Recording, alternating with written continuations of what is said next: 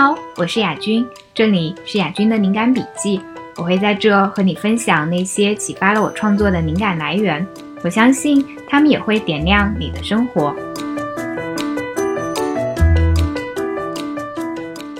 大家好，我是雅君，今天想要和你聊的一个话题是关于如何为自己发声。为什么我会想要聊这个话题呢？是因为我发现，在公号后台我收到的那些读者提问当中，就表面上看上去是各种各样的问题，但是如果仔细去看他们的核心问题的话，就会可以就有相当一部分可以被归为同一类，也就是如何为自己发声这个问题。比如说，有人他会问。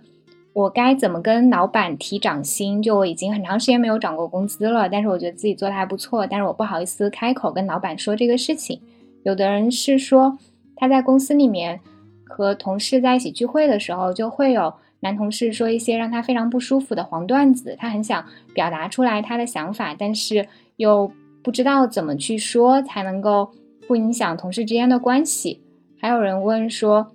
他最近在求职，但是。每次跟老板在做面试的时候，他会特别紧张，就没有办法很自信的表达自己。其实这些都属于同一类问题，也就是我们今天要聊的这个话题：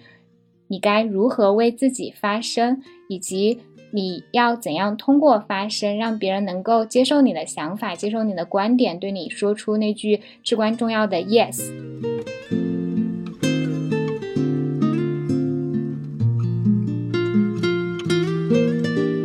那在进入具体的操作方法之前，我们需要先来思考一下，也就是我们为什么不敢或者不愿意发声？这个背后，它其实当然和我们害怕被嘲笑、害怕被评判、害怕被拒绝有关系。但是最重要也是最根本的问题是我们害怕被惩罚。我之前看过一个 TED 演讲，是一个社会心理学家做的，那个演讲的主题是。如何为自己放声说话？How to speak up for yourself？在这个演讲当中呢，那个演说者叫 Adam Glinsky，他说，在社会交往当中，就别人对我们行为的接受度其实不是一个固定的值，它是会变化的，就有时候会升高，有时候会降低。那最能够影响别人对我们行为接受度的一个因素呢，其实是我们的实力。说白了，实力决定了话语权。这个实力它可以是各种各样的形式呈现的，比如说，如果是在工作当中的话，它可能是经验，可能是上下级关系；那在感情当中的话，可能就哪一方更投入，哪一方更舍不得这个关系。一个很简单的能够让我们了解自身实力的方式是，我们可以思考我们自己的不可替代性有多强。那如果是在职场当中，你可以想一下。你做的这个事情有多大的技术含量？再找一个人来替代你的这个位位置是容易还是不容易？我可以举一个反面例子，就有一个小朋友，他进了媒体，就刚入职没半年吧，他写个稿子还需要编辑大改特改的时候，他就跑到主编那里去谈涨薪。主编就没有同意，私底下和其他人聊到这个小朋友，就评价也是不大好，就觉得有点心气太浮躁了。那在感情当中也是一样，在婚恋当中能够找到更好替代选择的那一方，会有更大的话语权。就说白了，如果你在一段感情当中，你的恋人他和你分手之后可以有更好的选择的话，那你的恋人可能在这个关系当中就是有更大话语权的。所以。如果你要让自己的发声被对方接受，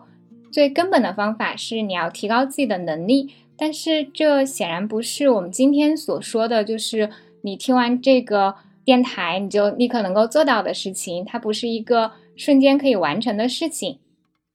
那在我们能力还不够的这段时间里面，我们难道只能是处于一种如果我说了容易悲剧，如果我不说我又觉得太委屈这样的一种尴尬境地里吗？答案是，并不是这样。我们还是有一些方法是能够让自己更敢于发声、敢于表达。同时，就在我们能力没有变化的情况下，我们也会有一些方法能够让我们更敢说话，也能够让我们说的话更容易被别人接受。这也是我今天做这个电台的目的。哦，就我希望可以帮助你更好的表达，也能够帮助你让他人更好接受你的观点。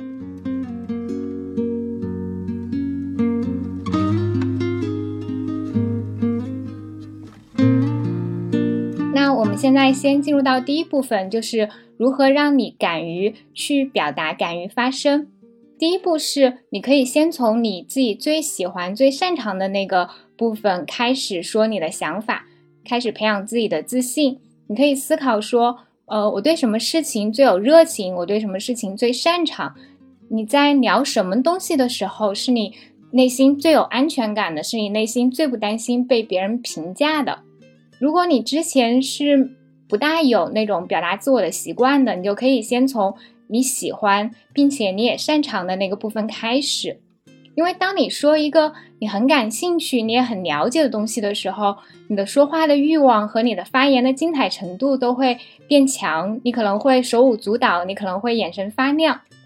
比如说，如果你对电影感兴趣，你可以去写影评；如果你喜欢画画，你可以去教别人如何去画；如果你非常擅长打游戏，你可能试试可以和其他的喜欢打游戏的人去聊你。怎么打游戏？怎么才能够更快的通关？因为你选择去说的那个东西是你非常熟悉的，你就不大容易出错，你也更容易被别人认可。而别人的那个肯定呢，又会增强你的自信心。当你的自信心增长了之后，你又会更加愿意去表达自我，这就是一个很好的正向的循环。嗯，就以我自己为例。我之前在做雅君好用分享这个公众号的时候，最开始我其实只分享我用过的那些好用的东西，因为这是一个我觉得很有安全感的领域。但是随着这个公号被越来越多人喜欢，我的安全感也会增加，因为我收到的正面反馈越来越多，我就会心态越来越开放，会分享更多的东西。到现在。雅君的好用分享这个号上面，我已经不是只分享好用的东西，我也会分享我喜欢的电影、喜欢的书、音乐、展览，包括我感兴趣的那些心理学知识、个人的感悟，我都会写在那里。在这里也插入一个广告，如果大家感兴趣的话，可以去关注我的公号“雅君的好用分享”。第二个方法是，你要为那些你在道德上觉得。很正确，应该发生的事情发生，就说白了，如果你为一件你自己觉得很对的事情去说话的时候，你内心会更有底气，这个底气会给给你很重要的勇气。这就是为什么，呃，有时候我们不好意思为自己发声，但如果我们是为了帮助别人，我们可能更有自信，更有力量。当你去为一个你觉得需要发生，但是没有什么人发生的事情的发生的时候，当你为一个公益的事业去寻找支持的时候，可能那些被你帮助的人，他们也会成为你的支持者。你也会因为对自己做的那个事情，你觉得它是正确的，你有价值观上的确信，你会更有勇气去说话。这也是为什么我之前会在公号写一些讨论女性权益的文章，比如说我对林奕涵事件的思考，比如说之前。和颐酒店女生遇袭事件发生后，我也会写，呃，一些时评的文章，是因为我觉得这是大家都应该重视的事情。我希望能够有更多人用自己力所能及的方式去杜绝性骚扰、性暴力，希望能够和大家一起创造出一个更自由、更美好的情欲环境。第三点就是我们要寻找同类，我们要抱团取暖。又因为人是社会性的动物，就很多时候，即便我们知道自己是对的，但是如果周围都是和我们观念不一样的人，我们也会觉得不是很有安全感去说出自己真实的想法，我们会压抑自己内心的真实的表达。所以，我们需要找到和自己观念类似的人，需要找到我们的同类，多和他们交流，去给自己创造一个友好的支持性的环境，我们就会更容易。能够表达自我，那下面我们就要进入到一个更重要的环节，也就是如何让自己的发声更容易被他人接受。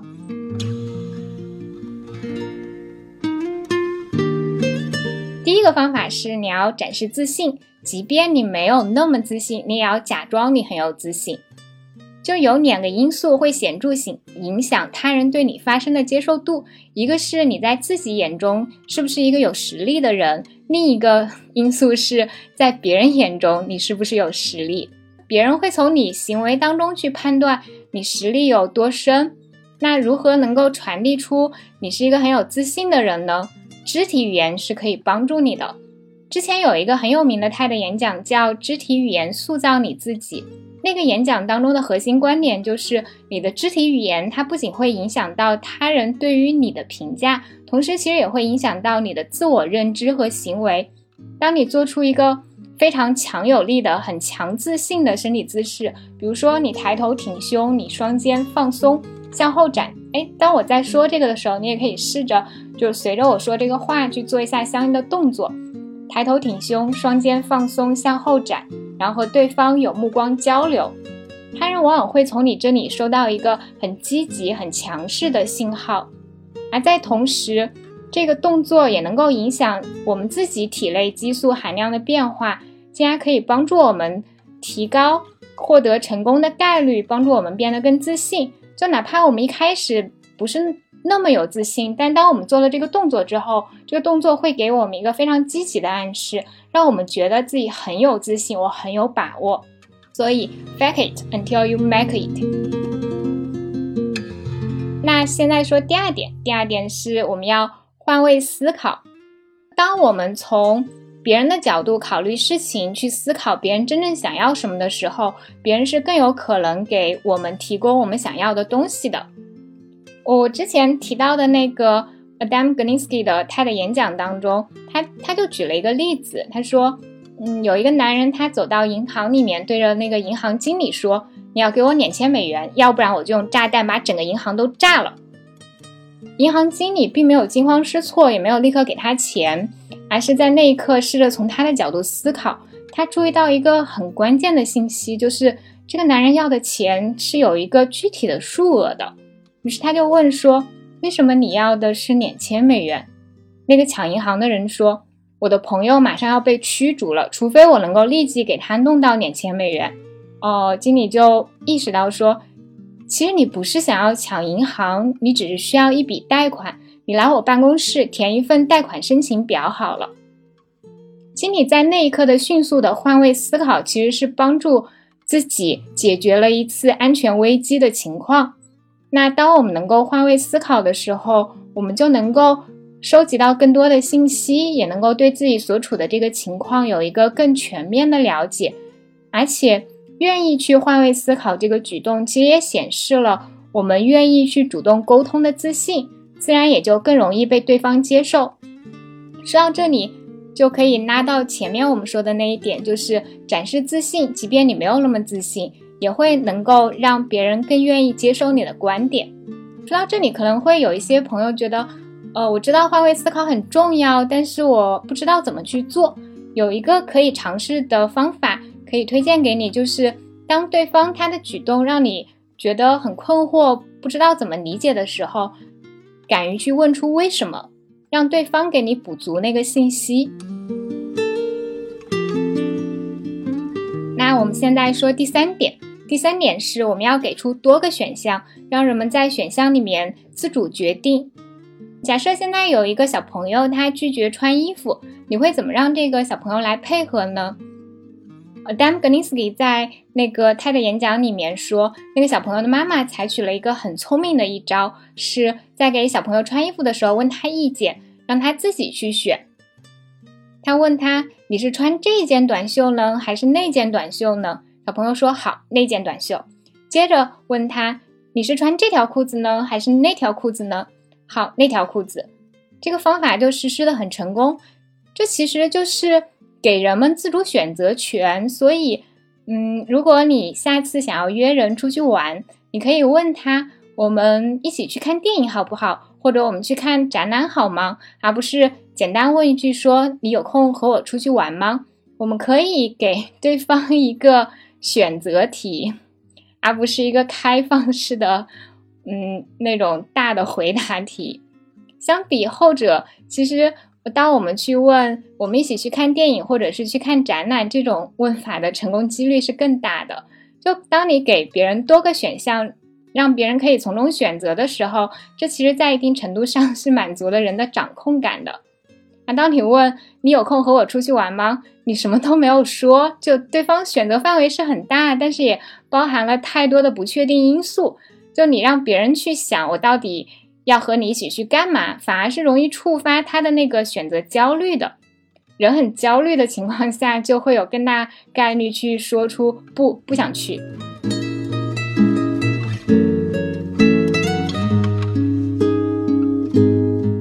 那我们说第四个方法是，我们向别人寻求建议。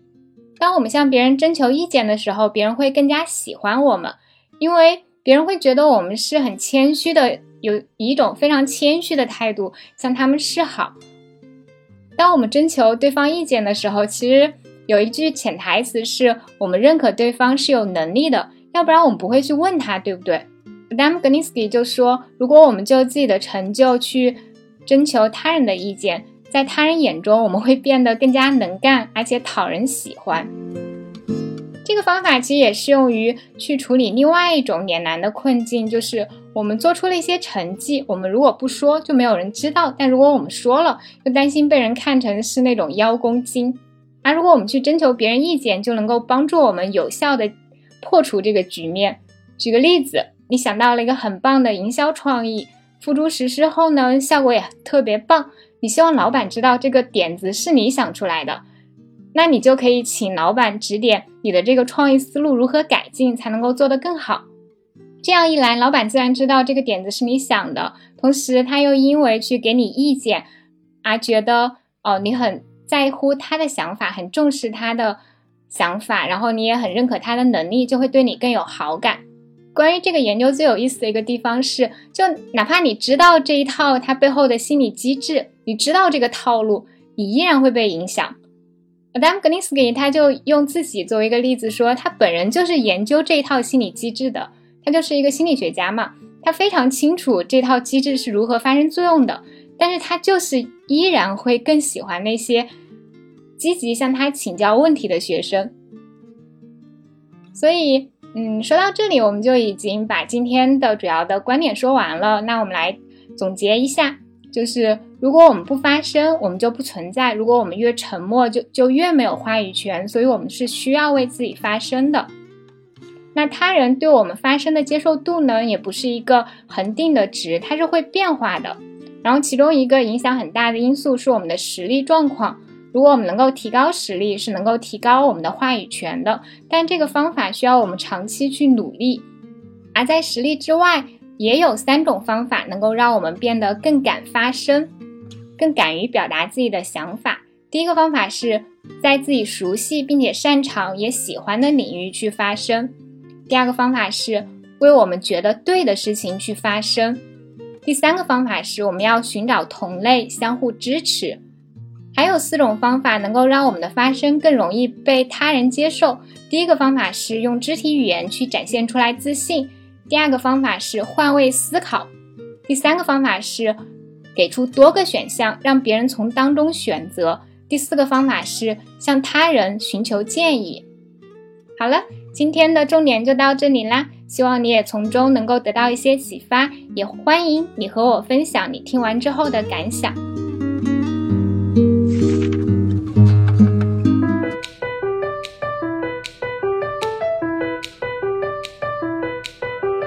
如果你喜欢我的播客，也欢迎你关注我的公号“雅君的好用分享”，我会在那里和你分享好物、见识和审美，你会看到一个更多面的我。